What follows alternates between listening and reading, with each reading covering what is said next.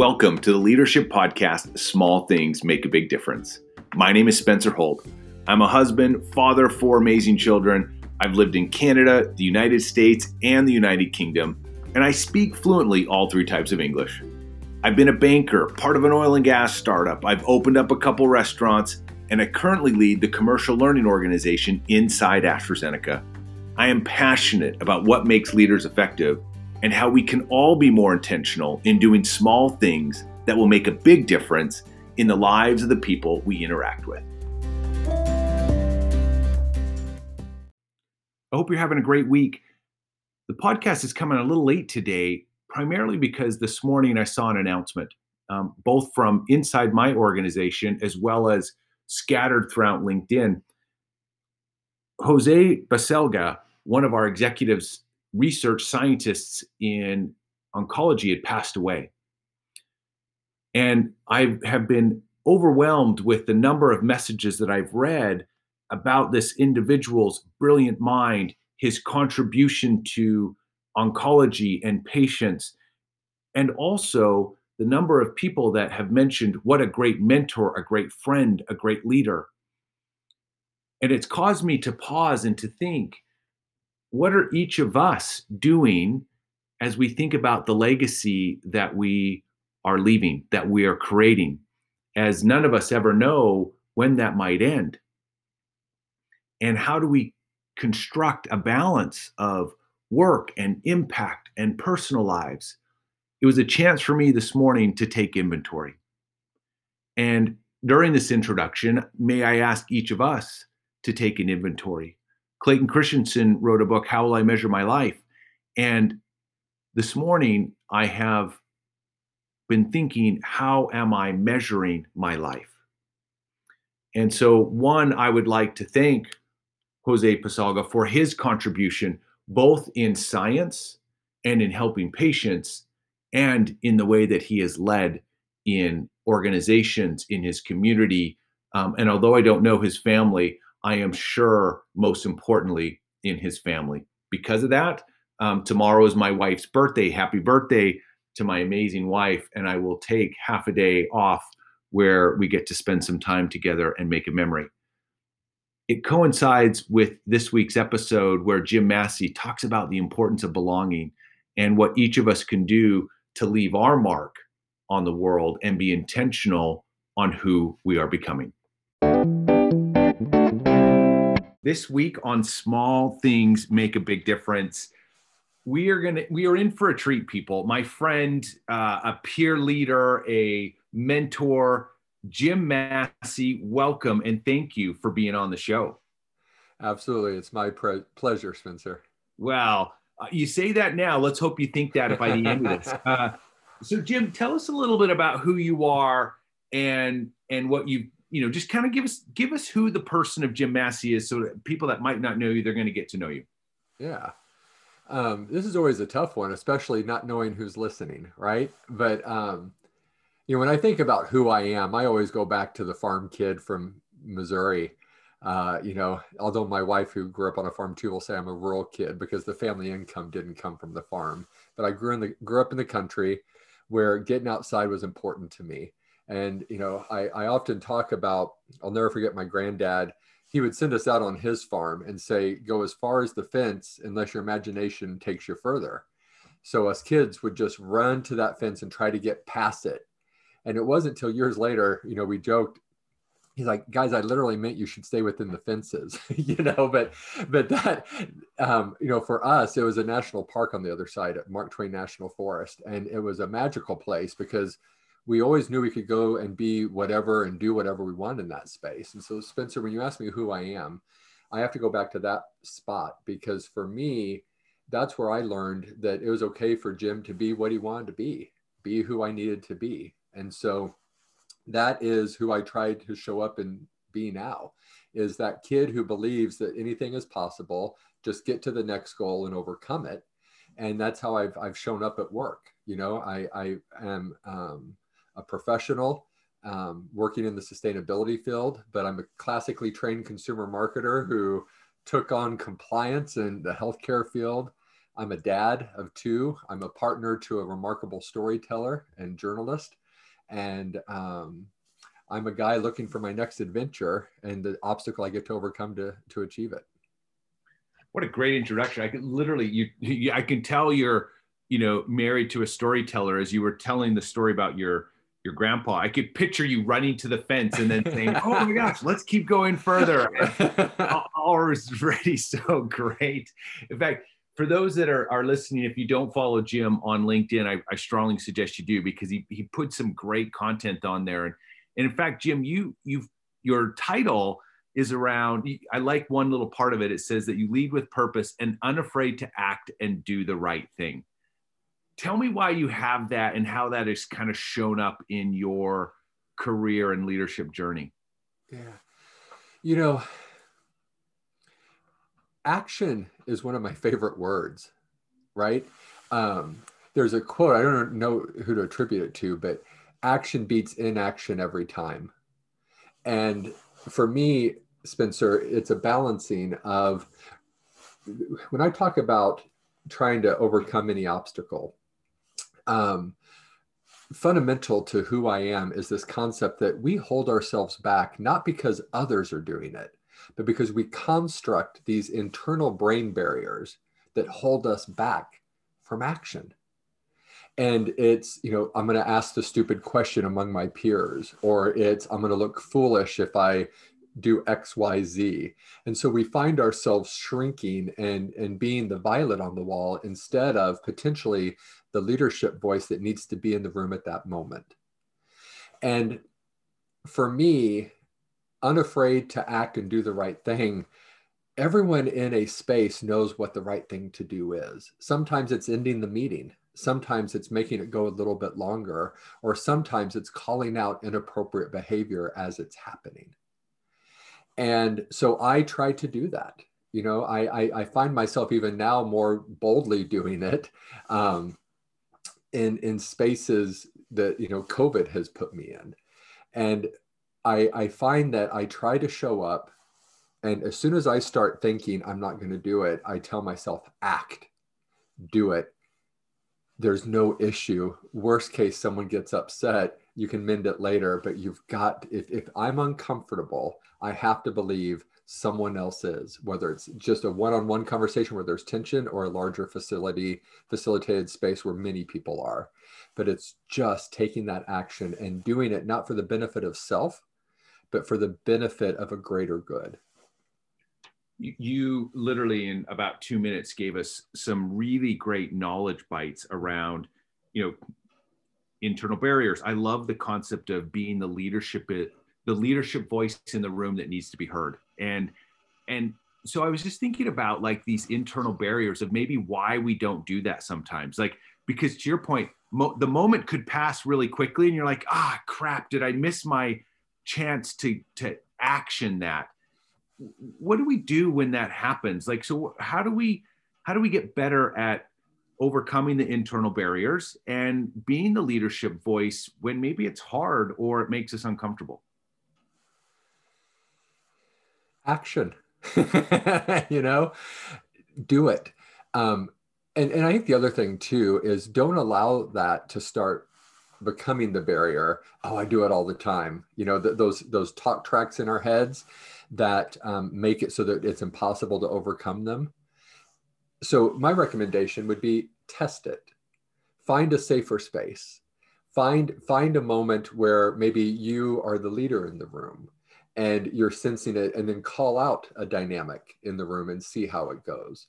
Or if it's a peer group, you know, and you, you're, you're very comfortable with them, just start testing it and trying it.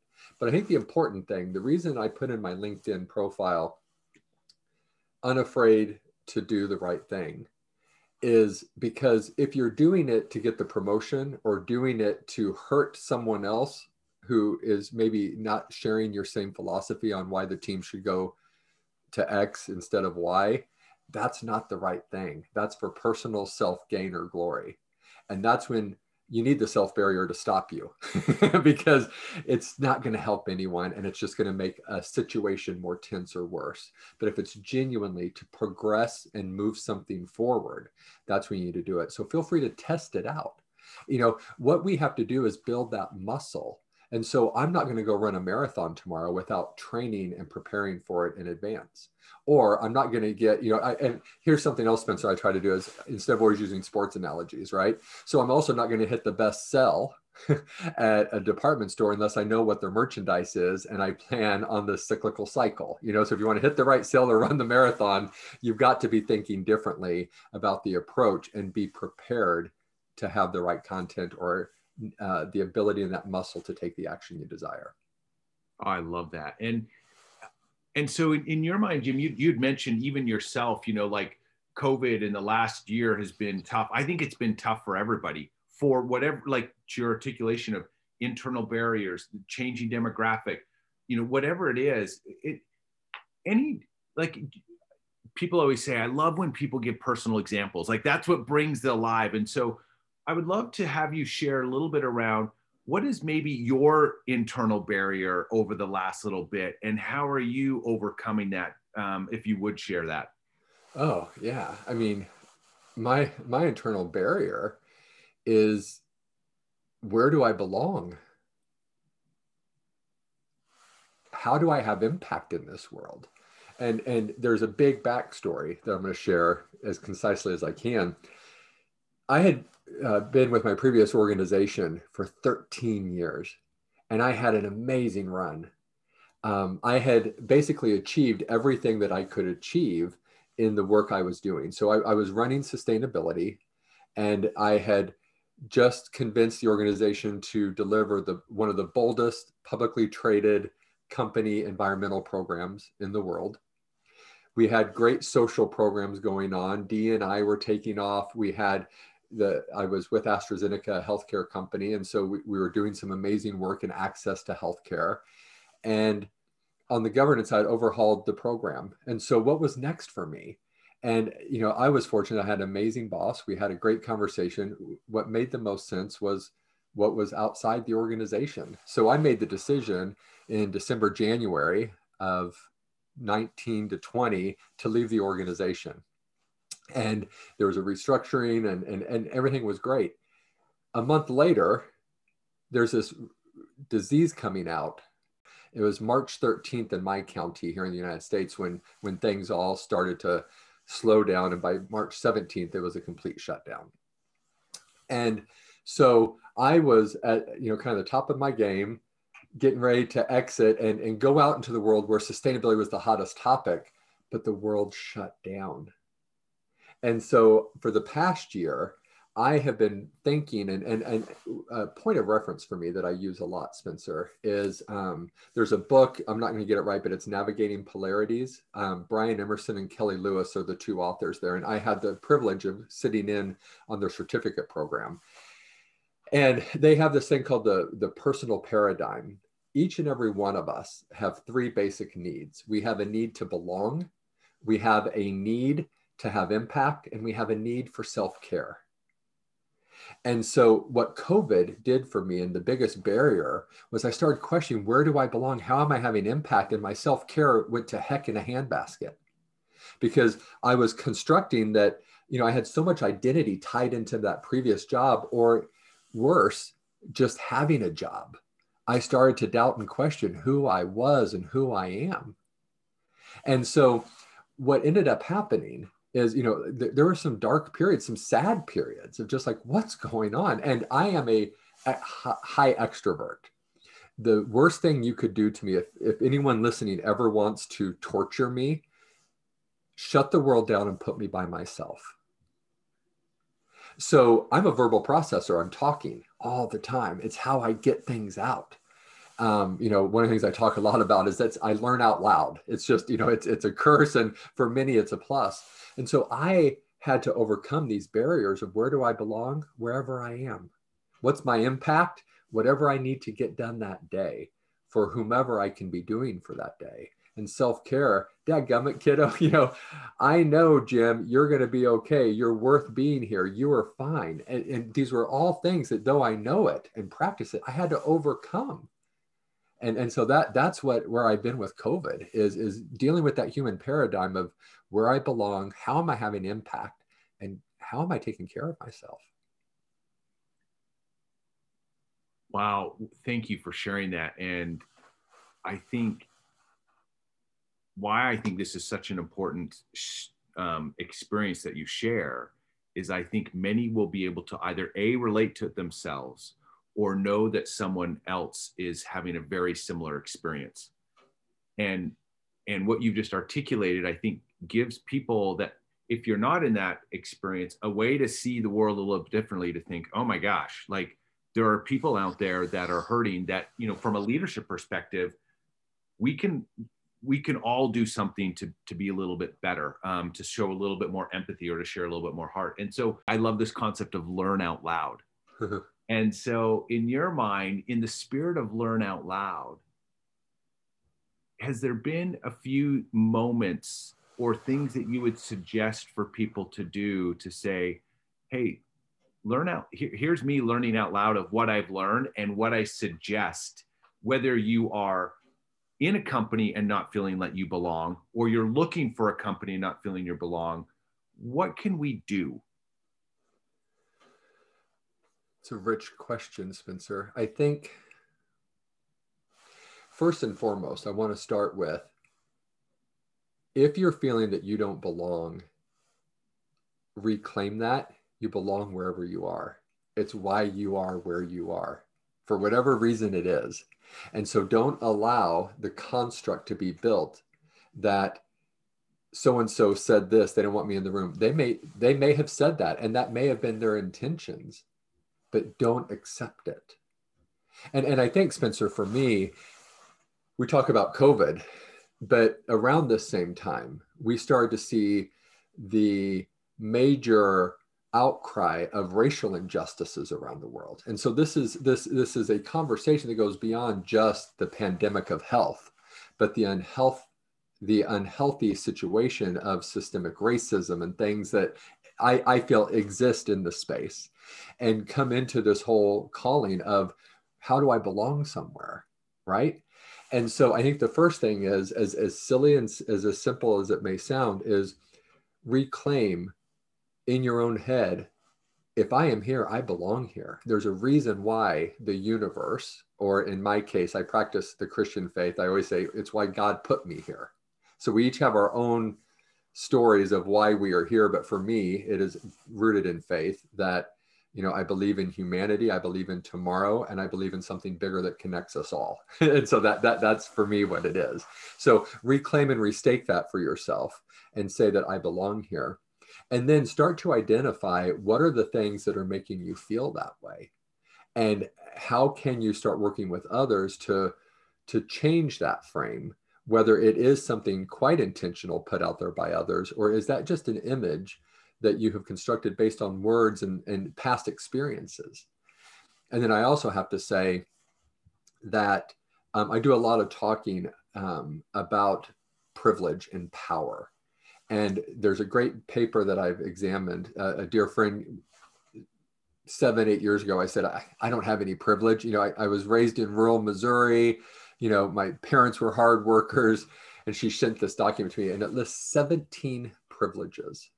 Everything from whiteness to being a guy to right-handedness. I'm, I'm right-handed. I enter the world every day when I go into an office or to a, a mall, knowing that the water fountain's going to have a little, uh, it's going to be on the right side and the button will be on the outside. So I'm not crossing over my body to get a drink of water. Scissors are always made for me. So, you know, there are these constructs, if we want to move away from race and sex, that there are just benefits.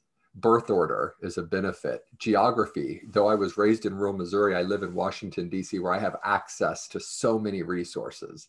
I don't live in a food desert. I have access to modern utilities. I'm not in Flint worried about whether my children will have drinkable, healthy water. So the things I have access to are major power structures. And so it's easy for me because the world in those seventeen power structures were built for me to feel like I belong. So if I sometimes wonder where I belong, can you imagine anyone who doesn't have those benefits or privilege, how they might walk in and say, I don't belong here? But it's reframing and restructuring in our own heads. I belong because I am simply here and I am worthy of some of being someone. I am someone. So I probably went a little deep there, but that it, it starts with our own mental. Who cares what anyone says to you? Claim your space. Wow. And so thank you for going deep, right? I mean, I think what a great message for everybody. And I think one of the things that I've observed, Jim, and, you know, kind of in our, uh, you know, our relationship and friendship over the years is you also demonstrate this like soulful curiosity that I've observed where you continue to learn. Um, and you are not, and you're somebody that continues to push boundaries, not by hunches of, oh, I think this is right. You read and you have, and you talk to people, but then I love what you do. And this is, this makes sense at the very beginning. You turn it into action. And I feel like for me, that is, it, it's almost like I'm writing down a formula today from, you know, for maybe my, even my own self is soulful curiosity, mm-hmm. research from people that know and have experienced, and then put that into action. Does, is that kind of a little bit translate to how you are and, and what you're doing today? It does. And thank you for giving me those words, right? Um, you know, I... So one of the things I had to do in part of my own exploration is why, right? What is my why? And I was fortunate enough to get to work with a colleague, Angela Barfield, who challenged me. And um, Spencer, you'll know this because I often talk a lot about individual purpose and self-leadership. And I used to always say, my, my purpose is a barrier-free environment, to remove barriers for those willing to be who they want to be in the world.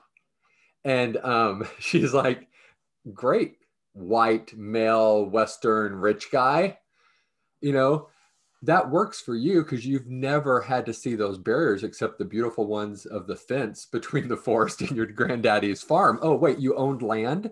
Oh, that's a benefit. You know, so she's giving me this really hard time and holding me to account. And she's like, why? Why do you want to remove these barriers? And this, this exploration for me, Spencer, is about, I didn't even see my, my own blind spot, that my purpose, she said, all you are telling me is to keep seeing the barriers around me. You're on the other side. And if I use you and, and, and I'm lucky enough, you'll break down that I can get through. And so she started to help me understand that Um, you know, a resume wasn't going to do it for myself. So we started in on my purpose paper. And so now when I send my documents around, I have my bio to talk about who I am. I have my outcomes one pager that shows what I did, but more importantly, where am I going in the future? And so I had to really explore mind, body, and spirit. And so I, I did that. And, you know, when I talk about my body, I'm born a white privileged male. I call that out. Now, it's not hard to look at me and see it, right? But I also put in there my faith commitment that I believe in tomorrow, I believe in humanity, I believe in something larger that connects us. So that's why I'm always working to, to get there. And then I just believe, you know, in, in the mind, body, and, and spirit, the, the construct that the only limits that we have are here. And so it's helping others see that. But what I had to do was change my purpose, because in my mind, barrier-free was great. But for those who weren't in, you know, don't have what the world was built on, on the seventeen dimensions, they just heard the word barrier. And she was the first one bold enough to give that feedback to me. So I've now changed that my goal is, you know, my purpose is I was born to build our better. Because I was born as a white, cisgendered, heterosexual male, married as a parent, you know, because I can say I need to go pick up my kids and I get to leave work at a normal time and I don't have to make up those excuses. I'm right-handed. So the way in which I was simply born allows me to look and see who wasn't born like me. And we get to start thinking about how we build our better together. So I want to set a vision that inspires not only others, but for me to change, so that we can together build a better world. Jim, you are an example literally of soulful, deep, reflective thinking that is really encouraging. Um, and so I'm, I'm hoping as you're listening today, you know, reach out to Jim. I mean, Jim's amazing. So you could send him a message in LinkedIn and, and maybe, you know, ask him, like, how did you get, like, your explanation right there, to your point, didn't come in the last five minutes. So let me prep this before the podcast. Right. You know, this was you really kind of doing some, some real thought-provoking research and getting people to challenge what you are thinking about and then changing. It is, I, I love it. And I have literally, as I'm sitting here, I'm thinking, I'm going to revisit my purpose statement. I'm going to do a little bit more thinking. And I just want to say thank you. Absolutely, Spencer. I've got I've got two more questions. Yes, sir. Um, I know you like to get out and walk. In fact, I remember uh, I remember one night we had a long walk in Cambridge. I don't know if you remember that, but it was a I really do. kind of really cool walk. But when you're not talking to somebody while you're walking, do you have a certain uh, music uh, jam that you're listening to these days? Oh, goodness gracious! I uh, my my.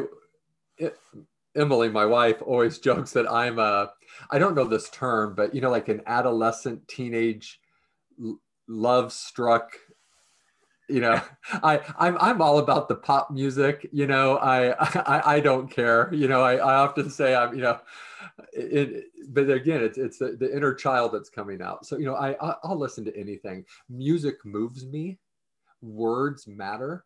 And there's no better way to get to a verbal processor than through words that are powerful. So I'm married to a storyteller, and I was raised by an English teacher who taught, you know, uh, folklore and storytelling. So, you know, words have always played a part. So what's interesting is I, you know, I can move, I got some dance moves, but even more importantly are the words that get there.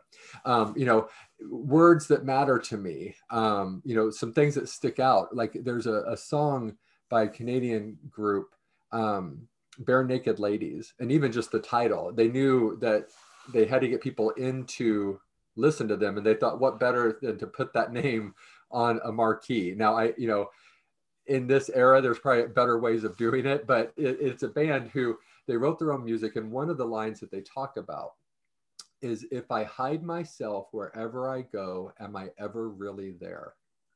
So, you know, one day I'm listening to this song and I just kept replaying that. And, and Spencer, like, this is the craziness. I, I wear my heart on my sleeve. So when I heard those words, I just start weeping. It's like, oh my gosh, this is that barrier free. If I hide myself wherever I go, am I ever really there?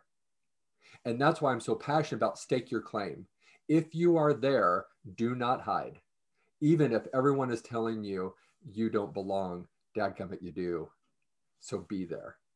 And, and so, yes, I, I I love music. I love the words that are there. And there are plenty that I listen to that, you know, the new one now is driver's license, you know.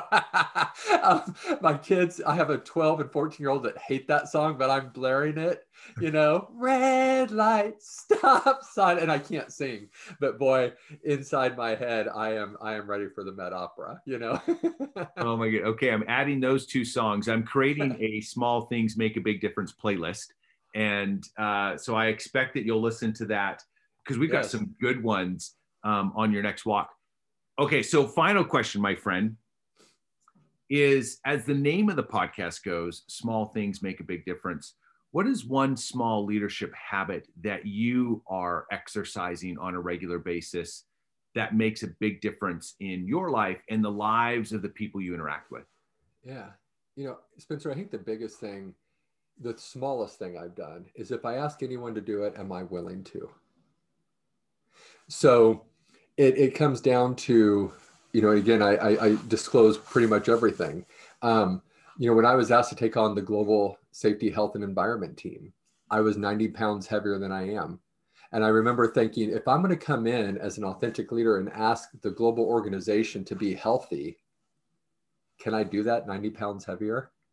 Um, you know, I wanted to change our fleet to, you know, one hundred percent electric, and I was still driving a one hundred percent gas vehicle. So before I even made that request, I went out and I looked to see how easy it was for me as a consumer to get an electric vehicle. And I've been driving an electric vehicle for almost uh, three, three and a half years now. But it's the small thing that makes a big difference is, as a leader, if I'm going to ask someone to do it, can I? So if I'm going to ask someone to lead inclusively, can I? If I can appreciate diversity and equity, do I understand what I'm talking about? So no matter what the topic is, I, and, and the mantra I always come up with is, before I can transform anything, I must transform myself, to transform the world around me, to transform the world and universe in which I'm involved. You know, so the transformation first must occur within before I can authentically ask others to tra- transform along with me.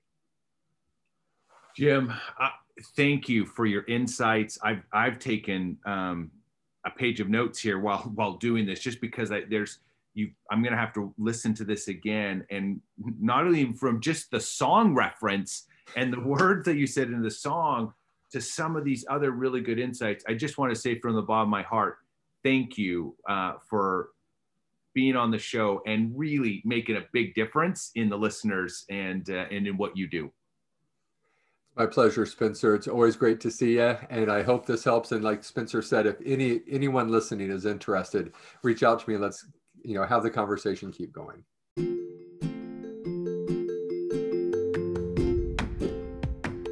I hope you've enjoyed this week's session of Small Things Make a Big Difference. If you laughed, if you were inspired, please share it with family, with friends, a coworker, or a leader in your organization, or one that you know.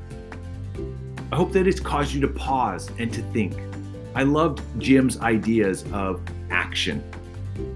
May we think out loud, may we do some research, but then most importantly, apply it. Put it into action and try something. The concept of never ask somebody to do something that you're not willing to do is a powerful, not only statement, but incredible example. Do we in our own lives have the examples where we're putting what we ask people to do into practice on a daily basis? Most importantly, write down today, what is one small leadership habit that you want to put into action that will make a big difference in the world that we live in? Have a great week.